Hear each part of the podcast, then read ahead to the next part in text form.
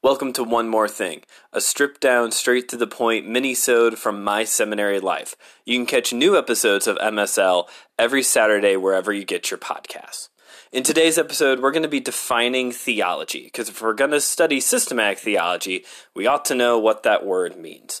Theology, simply put, is the study or science of God.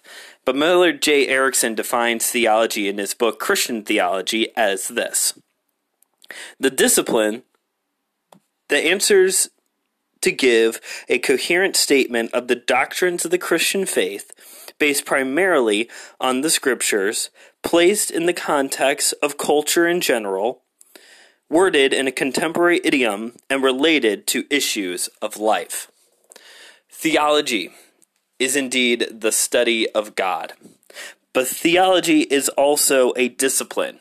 It is a work. It is a something that isn't going to come easy. We have to work at it, spend time on it.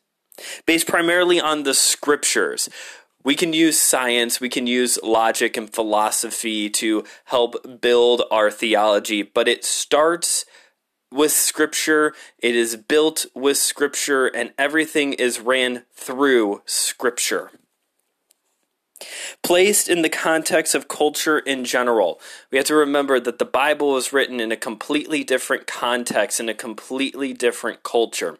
And we need to take the theological teachings of Scripture from a completely different era of time and place it in 2022 America. Worded in contemporary idiom, that continues this thought of we can't just use thees and thous anymore. We need to use the language of the people. We need to use the language that the people in your context use to better understand the teachings and related to issues of life.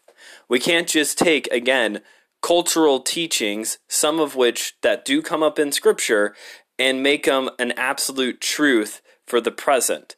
This is where principalizing comes into play. We have to, at times, take principles from a certain culture and context into modern day America. So, theology is not just an academic, rigorous study. It's not just reading your Bible and thinking about God. It's not just reading Institutes by John Calvin or Systematic Theology by Wayne Grudem. Theology is life application which is the thing that everybody wants more in their Christian life is how do I apply the teachings of scripture? When you are applying the teachings of scripture to your life, you are doing theology. You are doing theology. It is a discipline. It takes time.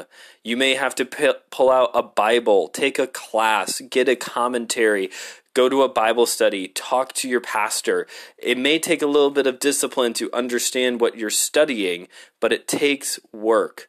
And part of the reason why it takes work is because it's placed in a context that is not like ours. And we need to take this context that the scripture was written in and bring it in to our modern day context and our modern day language and our modern day application.